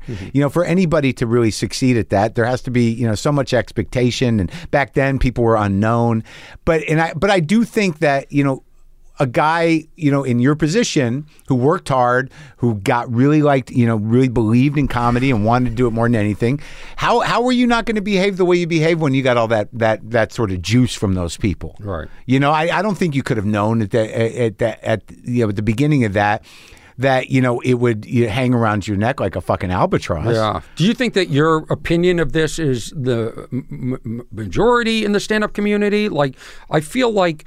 I feel like, in a sense, that I alienated myself from some people in the stand-up community. And Well, I think what you're saying that you know, as you say to me to my face, that you know, differentiating between sort of playing into their expectations and actually being who you are, uh, you know, probably uh, is misunderstood. So, like. I, I don't know what the general opinion is, but you know, you know how you came off, and half of that is because they cut you to to to to uh, to use you as this foil, but also part of it was that you know you were playing it up. I, I agree. So like for and people would sort of uh, t- take that like well that guy's like that Mm-hmm. you know but but you know it- when you say to me that you were sort of like it's it was a gag it makes sense to me Yeah, yeah. you know if this is the position they're going to put me in why not just fucking like I, yeah. I felt like you know, we, stand-up comedians, we look for a reason to hate other comics. Do you know what I mean? Like you're watching somebody kill on stage, you go, "Oh, now he's talking about." You know Hmm. th- that that hack topic. You know, it's like it's so. I felt it's like just insecure Yeah. competitiveness Yeah, I felt don't like know if this it's hate, I, but I yeah. guess. Yeah, I mean, I feel like I gave everybody the opportunity. you didn't you didn't give it to them So Mm. then, why? they they did it to you So th- okay, thank. So, have you ever said that publicly? Like, why is Say it now. Okay, thank you. Now that my career's over. Yeah. Now that thank you. It's time. Appreciate it. Thank, thanks for the boost. Now. Great. why? Why you do that? You do that radio thing where you don't laugh into the mic. Like Wait, again, Oh, I don't want to blow the, the I don't want to blow the uh, the levels up. You can hear me laughing. Um, no, because like it's it's just it's a hard thing to come back from because I think um, I don't know like you you know you're you're not no angel you're no angel in the sense that like you know you're not I, I think you do expect a certain amount of, of of respect and you I think you work hard and your ethic is good and you're a guy that kills. So, you know, you want to be treated like the guy who kills. Like I'm the guy who kills every night. Where's my fucking prize? well- what do I got to be out there, you know, doing the second show on Friday for half a house and I, fucking- yeah, I mean, I thought I thought in this business, and and really, screw me for even ever having this crazy thought. But What? I thought if you were funny, it led to things. It- but it sometimes- isn't that. sometimes it isn't. sometimes it just leads to being funny. Yeah. Okay. Yeah. Like you're so zen about that. You know. No, but I mean, I it's just I'm only zen about it in the sense that I, I know that there is, there is no fairness to it, and a lot of times there's plenty of people that can kill, dude. I mean, it's just the reality of it. Especially now, there's thousands of comics, you, you know, and how anybody builds an audience or why people are appealing either on this mic or on the on the stand up mic or on a TV show. Who the fuck knows? I mean, you can be so proficient and so perfect and do everything right and get exactly the response you want, but still not garner the big following. I don't know why. I don't know what the fuck that is. Do you know what I mean? And there are comics that sell millions of tickets that some people don't even know. It's a weird thing. Yeah, it is weird. It, there's, there's no. It's not a meritocracy. are, are you happy with where your stand-up? I've had to career- make certain acceptance about it. I'm happy with my my stand up career because some by some fucking virtue of I don't know what. You know, when I started this podcast, I couldn't sell fucking tickets, and and then like with the podcast audience developing, they didn't know that I was a comic. Huh. Really, they knew I talked about it, but they would come out like, "We should go support Mark." I'm like, "This is actually the thing I know how to do." It's the- exactly. You know, so over time, through one way or another, you know, just by and all because of this, the podcast and the timing of the thing, which was the first time in my life I had good cosmic timing. I did, you know, and it, it all happened on my terms, but I got opportunities and I was ready for them. So, you know, between th- the acting and the podcast and the stand up and this and that, I have an audience, but it, but it's not, you know, I'm not filling arenas, but I can make a living. It's great. Yeah. great. So so I've had to accept that I because there's always some part of you, man. Like as a comic and as somebody like us who are you know sort of fundamentally uh, a little insecure and think that we're entitled to more attention than we. Who get. isn't insecure? there are people that aren't. There are. insecure. Okay. There- So, but why do we always have to label comics insecure? Because a lot of us are. But I think in the world we're insecure. I get well. well, no, I get it. Yeah, There, sure, there's insecure plumbers and there's insecure. Uh, pu- pu- uh, Oh God! I, the way I snaked that toilet, or the Yeah, oh God, but- I but could have that- but- snaked the drain I- I- better. but I don't think that's- Damn it! I- you know, Did you I see don't- the way Mark snakes the drain? I don't think that's true. I think they're. such- I think they probably compete. He's in and out of the house in I- thirty minutes. I don't think it's task specific. I, I think they're more insecure about like why am I'm I a not? stupid plumber. Damn it! God, I suck at plumbing. why did I commit my life to this? God, I why worked do so have a- hard. I have a boss. I work for a plumbing company. a lot of them are their own guys, but I think they're more. Stupid insecure plumber. Yeah, exactly. But I don't think that's true. I think that you know, unlike uh, you know alcoholism or drug addiction, I think that's pervasive Mm-hmm. with every type of person. But I think insecurity is is a fairly common component in in what fuels us to do what we do. So you know how you manage that, or, and and how bad it fucks you. Uh, you know that's that's that's half of your job, Mm-hmm. right? I agree. I'm not denying I'm insecure. Uh. No, you know, I know. But I, I think it's more, you know, out there. I think everybody's insecure. Okay, Just well- where, where, how do you? I where used to do you think put it? that about bitterness, but I was wrong. and, and you know, and I spent a lot of my life thinking that people were as aggravated about the things I was aggravated about on an existential level. Yeah. That you know they just don't know it, and I'm here to introduce them to that. But a lot of times people are just looking at you, going like, "Why is this guy so worked up about this?" So- It's like, you ever meet people and they're like seemingly happy in life Yeah. and they have nothing. You're like they have nothing. Yeah, but Like, they I'm have- so but much they- more than them. But they're ha- how, are do they you know able to what be you happy? have? What do you have that you they might have something you don't have? No, I've I've done a full audit.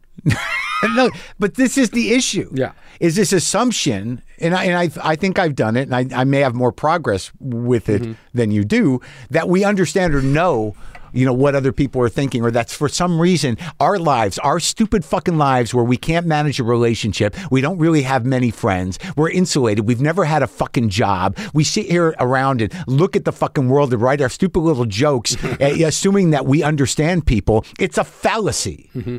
There's a lot of people that have different priorities in their life, and what de- you know determines whether or not their life is fulfilling. And we're we're in our selfish, dumb worlds where we're s- sitting around by ourselves trying to make things work out. We think we understand that. So is it was it unhealthy for Mark Marin to go into this business? No, Would you would your would you uh, uh, mentally have been better served doing something else?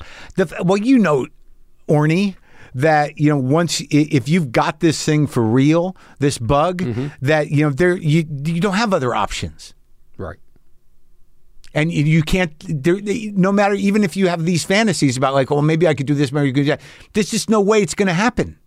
So by the time I started this fucking podcast, I was like, you know, I'm looking at a life of, you know, if this, you know, right now. When I got on that mic, you know, after that second divorce, you know, f- from Mishna and you know going broke and everything else, that like I knew that was a moment where I knew exactly who I was. Is that at best, like I can't sell tickets. So I'm looking at a life of plowing it out, you know, in in B comedy rooms as an unknown headliner for life. That, or I'm going to put a fucking gun in my mouth. I don't have the courage for that. so, I- like, so I had to accept at some level the limitations and and the reality of what my life was. And and then I got on these mics and something clicked. Who the fuck knows? Cosmic. I don't know. I was lucky, but I, I have to assume it had to, something to do with talent. But I definitely knew at that moment, and I used to do a joke about it that you know at some point you get so far along where you're like, there's no plan B. There might not have ever been, but you know, but there's that moment where you're sort of like, hey, if this doesn't work, I could, I could always. Holy fuck! Yeah, yeah, there is nothing. Right. There's nothing. But also, don't undermine that you had the guts and the courage early on to expose yourself at that level, which I I don't. I'm still the guy who, and I, I, I wish I wasn't, has to suck my s- stomach in for every picture that has that concern. And I wish I could just get out there and just not care. And for you to have that courage when you turn the mic on, I think that's yeah. you know, I think that's really cool. Yeah, I, I still like I, I care, but like the thing is is that eventually it's gonna catch up with you and no matter how much you care, you know, time will make a fool out of you. Right. Yeah, that's a good quote. Yeah. Time is the uh, the great equalizer. Sure. Yeah. You know, I mean, I'm still uncomfortable with you know how I look. I just, you know, I was walking around. You know, I'm I'm nuts. You know, a- around all that stuff still. But like, some part of me realizes like I'm, I'm just not going to get these pictures right. ever. I'm never going to be happy with them. Right. But then there are some people like Philip Seymour Hoffman who like it's just so attractive how at home or at ease he was with his appearance and his look and that to me is kind of cool too. Oh yeah, I envy you know people who are comfortably fat. Yeah. Do you ever think like if you and I had any charisma how far we would have gone? I like I I think we both have charisma, but I think we're a, a, a little. I think our problem is is a self centeredness more than anything else. I don't think we're any more self-centered than anybody well, else. this in is your business. particular problem. You just said you, you you you've decided that everyone must be insecure, and that now we're not. that We're just as self centered as everybody else. Well, I uh, don't you think in these times do you go on social media? It's all about me, me, me, me, me. I get it. everybody's I get posting it. I- pictures. of it's all self-centered. Well, the maybe- whole maybe world that's has a- become okay, maybe it's a self-centered. We're wrong- just pioneers. Okay, Uh, look where it's gotten us. You're in a trailer talking to nobody, and Literally, I go. This is this is on the uh, the verge. I go. This is what crazy people do. They talk about news articles and uh, all that sort of stuff. Yeah, but but here's the other. Maybe thing. it's not self-centeredness. It's just it's just this weird assumption. I, d- I don't know what it is, but I understand what you're saying because like I used to do that a lot. Like I really believed when I was you know less uh, funny and more angry and on stage like at Luna and stuff that that I was speaking to something that everyone must experience. But you know what, man? There are people that well, are well-adjusted. There are people that don't prioritize the things that we prioritize. There are people that don't get annoyed in the same way. But that we even do. even if you're talking about what? Here's a ruler in front of me, and you're you're at Luna, and you're so upset about the. ru- Why is it only uh, 12 12 inches? inches? Why Yeah. isn't it Okay. 24? Right? They're going to go. This guy's crazy. But that's the way I feel about X, Y, Z. Maybe. Maybe they stop at this guy's crazy and I'll just laugh at him. No. Yes, yes. I don't think That- so. Well, that that's the realization I had. At some point I realized that they might not be laughing with me, but if they're going to laugh at me, I'll take either one. I would have told you if that was going on. When you go, who are you today, Bob Dylan? I would have. Screw you! They're laughing at you, Marin. They're not laughing with you. Uh-huh. I was laughing at you with your fucking hat. Marin. Your your your hacky ruler bit. Wow. Hey, So- whatever happened to Marin with his ruler bit? oh yeah, he, was, he really worked that thing to the bone. Couldn't get over. it. Couldn't get over with it. God, can anybody find the quarter inch mark? Uh-huh. exactly. So what so how do you find you recovered from all that shit? I mean like y- y- you know the the letdown or or one, how did you know that things didn't pan out You after know pretty the movie? fast. You know pretty fast. Mark, I was playing uh, Uh-huh. a theater in Baltimore opening for Seinfeld. So he took you on the road. He took me- after comedian. Yes, for a couple of gigs, and then he said that we were too similar, our comedy. Hmm. Yeah. So, but you know, it couldn't have gone better. I did the show in Baltimore, and this Yeah. is this is how long ago. By the way, for anybody who's wondering, this thing was shot in 1999 and came out in 2001. So this is a long time. 22 years, 20 years ago. Yeah, 21 yeah, Hmm. years. Hold on, let me do the math on the ruler here. Okay. So, do you hate the ruler? No, Galba? no, you're good. So I, I get, I, um, I finish the show. Yeah. And the next day, I, I my parents came from Boston to see the show, Uh-huh. and I go to um, the train station the next day. Take the train back to Yeah. uh, New York, and I go to the newsstand and I Yeah. grab a newspaper from every major city: San Yeah. Uh-huh. Francisco, New York, Boston, blah blah, Atlanta. Yeah. Right Yeah. and I'm panned in every single one of those reviews. In fact, For the for the movie. for the movie, in fact, like in a cruel way, like the Hollywood Reporter or Variety, the woman writing the review said that I was uh, bereft of humility and she was rooting for my failure. And I thought that's kind of like, un, you know, I'm an unknown, you know, guy who's just It's- it's ex- I I understand that.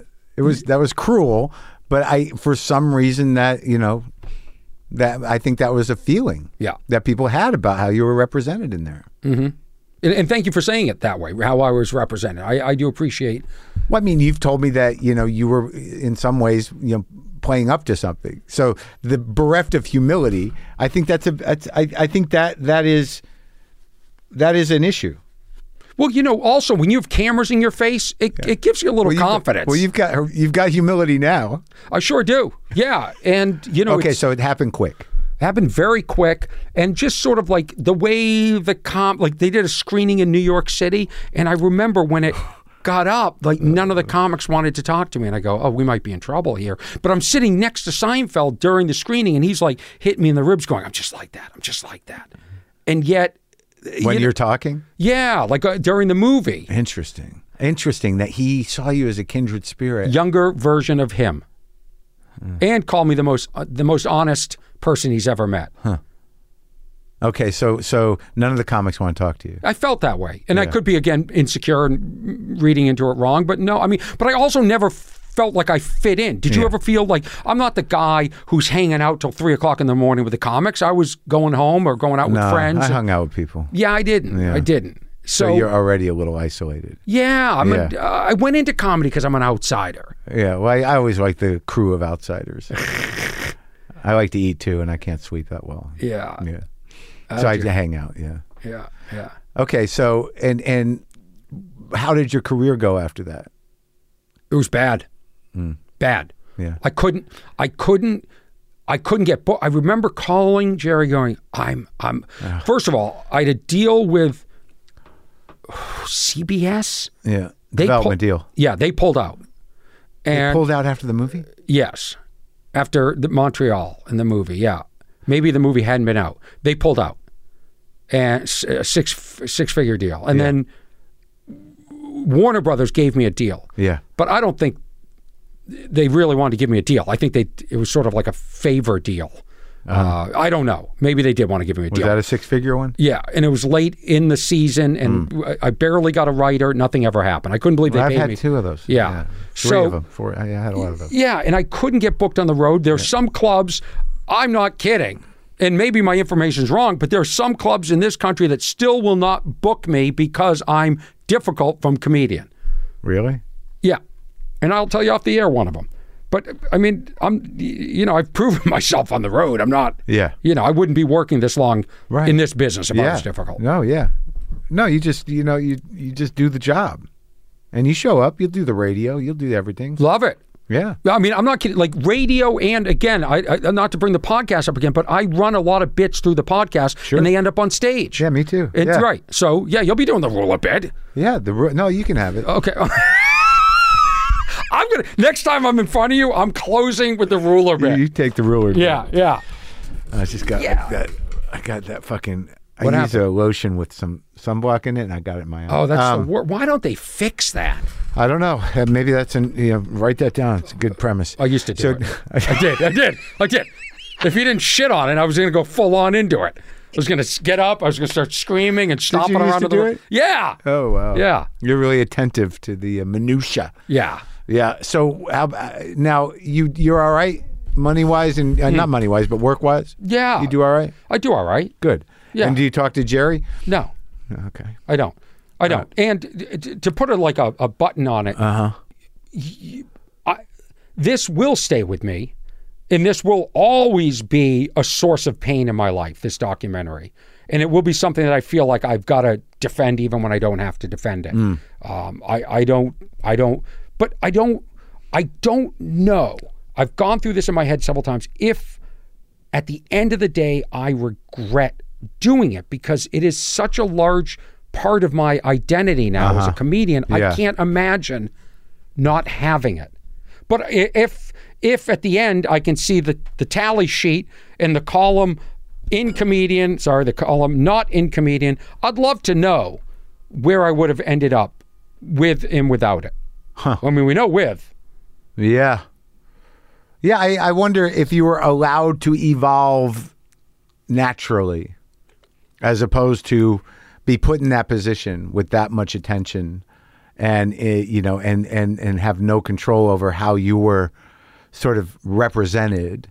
I wonder. You know, I I, I- I guess it's not helpful in any way to speculate. I mean, i- a large part of me feels like it's a gift that I was given this opportunity to be self reflective and understand. Well, that's I well uh, that's uh that's good.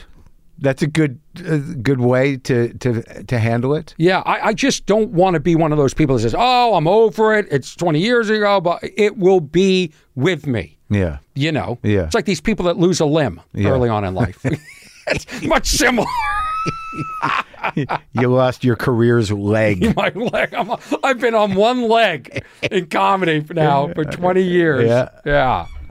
What what's been the sustaining thing? Well, it comes it comes back to that spreadsheet I was talking about. Yeah. With did it help or didn't it help the documentary, and w- there was there's an executive producer, the guy who created Criminal Minds on Yeah. CBS, Jeff Davis, was creating a new show called Teen Wolf. Uh-huh. He saw the documentary, and one day he's driving down Melrose, and he Yeah. sees my name on the marquee, and he said, "I want to go see if that guy's even funny." I Oh, saw- really? Oh, Yeah. okay. Yeah, yeah. So he goes in and he said, He knew you from the documentary. yeah. Okay. Yeah. Okay. So he goes in. He goes. I, he goes, I was blown away. He goes, I, I, I loved you. You Yeah, were, yeah. you were, you were really fun. And Yeah. He kept coming back over and over again Yeah. to see my show. And then when he wrote this new show, Teen Wolf, which was on MTV, yeah.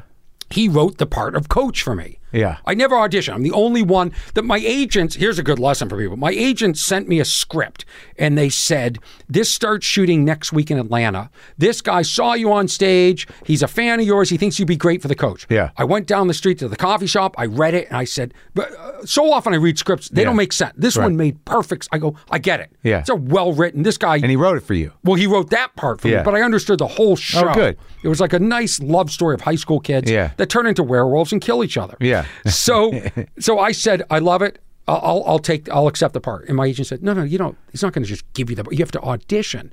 So let me call the casting person. Yeah. And I'll tell them that you're free to audition. I said, Hold on. This is true. I said, You call Jeff Davis back because he called Yeah. my agent, and you say. Orny Adams will be in Atlanta next week to shoot the pilot. You don't offer me to audition. The minute I audition, I'm not getting the part. Yeah. The, the casting person is going to give it to one of their friends, whatever. yeah. So that's how I got on this show, Teen Wolf. And what I loved about it was, for the first time, I wasn't doing my lines. Yeah. I had no responsibility. Yeah. I just show up. Yeah. And then the fans, unlike stand up, which our fans can be very critical. Sure. They're, you know, They don't even know your stand up, the fans from Teen Wolf. they it's like you were saying with your podcast Yeah, early on yeah. people didn't know you were a stand-up they still don't know i'm a stand-up Yeah. they still don't But do they come to the shows? no not enough of them i mean they'll follow me they're confused like if they Yeah. follow me on tiktok or Yeah, instagram they're right. like what's oh i didn't know you did But, so, stand-up how, but how many episodes of the show has there been? we did a hundred Oh my gosh. six seasons What's it on? Now it's on Paramount Plus. It's been on Hulu. It's been on, I think Hulu. It's definitely been on Netflix. So this you make money in your sleep for this. It's thing. a ma- and it has nothing to do with me. It's a massive hit. Sure. I'm a side character, and really the success of my character is because of the writing. It really they wrote me. in- you're in every episode. no, that's why I'm a, Okay. a- a success Yeah. because I, they knew to put me in just enough. Okay. I mean, I wish I was in more. So you, this has been going on for what five, eight years? How yeah, and then we just shot a movie. It's a- Really? there's a, a, tr- a trilogy uh, th- that they're putting out. and we How's just- the, how big's the part? Good part? No, it's never good enough for me. No, it's great. It's great. You know, honestly, they brought back so many characters. Over six seasons, there were so many characters. Oh, so this is great. This is like a happy ending to everything. It's cool. It, what I But you're making a living. of course I am. I told you when the, the mics were off before we started this. I said, Mark, come on, we. we No, did I all know, right. but like We you did know, all but like right." I'm I, I'm just thinking of the stand up, and I, like I, I knew you did this Team Wolf, but it's like it's a that's a big that's a living in show business. yeah, I'm on a show that went six seasons. Yeah. that's rare. Yeah. And and the oh, I fans, feel better. the I'm so I'm not gonna. I'm still gonna bust your. You can balls. bust my ball. The fans are nothing but loving. These fans are the nicest. Ugh, well, that's great. It's cool. I'm glad you landed on your feet. So what? What about how many? What about this special? So uh, I've had I've had three, but I, I just put my latest Yeah. on uh, YouTube. Is that that's all that you you self produced it and you put it up there? No, I didn't. It was on Showtime. Oh, It's okay. called More Than Loud. And you got it back. yeah, I bought it back. Oh, good. That's what I recommend to everybody. Own the tapes. Remember, you, you like when you study musicians. Yeah. Own the masters. Sure. I mean, I've got I've I, I get mine back. I've got a couple back. Like my, uh, but I don't know. Is the material still? Uh, do, uh, you don't do anything timely. Well, no, but I mean, this is only this was this is only a few years Okay, ago. all right. And you know, the, really, does a guy uh, g- going crazy over little things ever g- get old? I No, don't know. no, that's true. Yeah, I mean, the, I bet you my special that I did. I did one for more later. I did for Epics, and I got it back. Uh, so I think I have that one. I'm very I'm very weird. Like I was telling you, I don't do many podcasts. Yeah. I just don't. I, I'm of the camp where you don't overshare. Yeah. And I own this special. I own three of my specials, and I've never put them out because I always I always think, well, I'll get a deal with a streamer and I'll sell them these other specials. Sure. And my agent's That- like, that's- just put it up on YouTube. Yeah, it's just over. Yeah. The, the the old style. Just get you know, why not get it out there? See what happens. Right. But you're there, you're doing it still, and you you're always funny, man. It was, and I'm glad we did this. Thanks for talking. I, I agree. I mean, I feel like this was this was fun. Good. And I'm glad I wasn't set up. Oh, I'm not gonna set you up. Are we gonna be cool now? Are we Yeah. okay.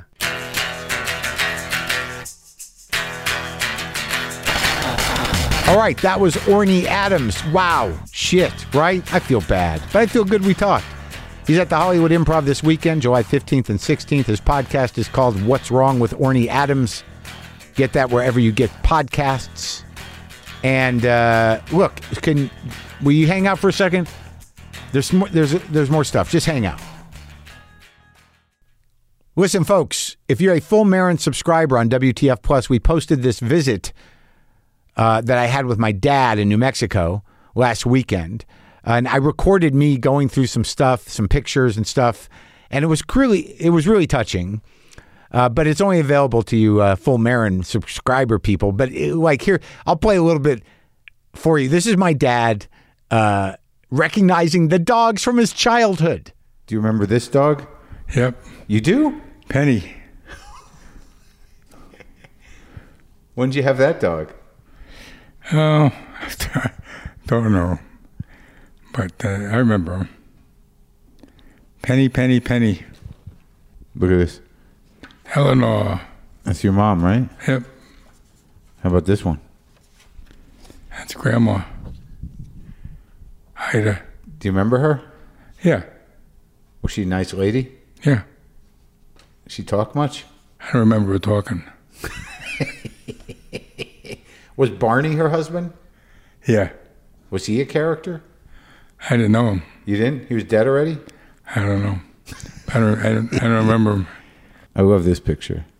That's Ben, Your dad my dad. looks good in that pic, huh? Yep. You remember him talking much? Uh, yeah, more or less. Remember th- it was this look at this picture. Were you that was when you were a lifeguard? Keppel Park, probably. You're doing pretty good with this quiz of your life. this is a dementia test. That's the, the little dog. The little- Penny? No, another one. Inky. Inky? crazy. He's got mild dementia, but like, you know, the love of an animal, transcendent, forever, eternal.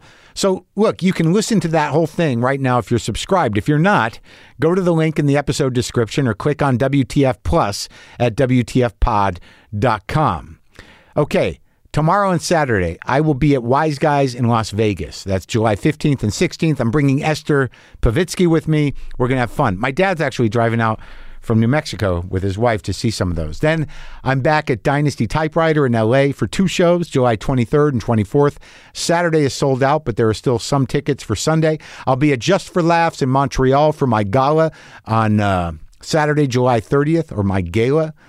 Uh, I'll also be doing solo shows up there on July 28th and 29th. Then in August, folks, uh, August and September, I'll be in Columbus, Ohio, Indianapolis, Indiana, Louisville, Kentucky, Lincoln, Nebraska, Des Moines, Iowa, Iowa City, Iowa, Tucson, Arizona, Phoenix, Arizona, Boulder, Colorado, and Toronto, Ontario, Canada. Then in October, I'm in London, England, and Dublin, Ireland. Go to WTFpod.com slash tour for all dates and ticket info. Okay? Okay. Um, so, all right, look, I got to go take some vitamins and I'm having an okay day. And I just got to say, if you can get an okay day in, if your balance between the micro and the macro is tolerable and one isn't fueling denial and the other one isn't fueling sort of self annihilating depression, if you can just ride that line, you're doing all right. Okay? You're doing all right. I don't know what to do, but I know that you're doing all right. I'm going to play some guitar.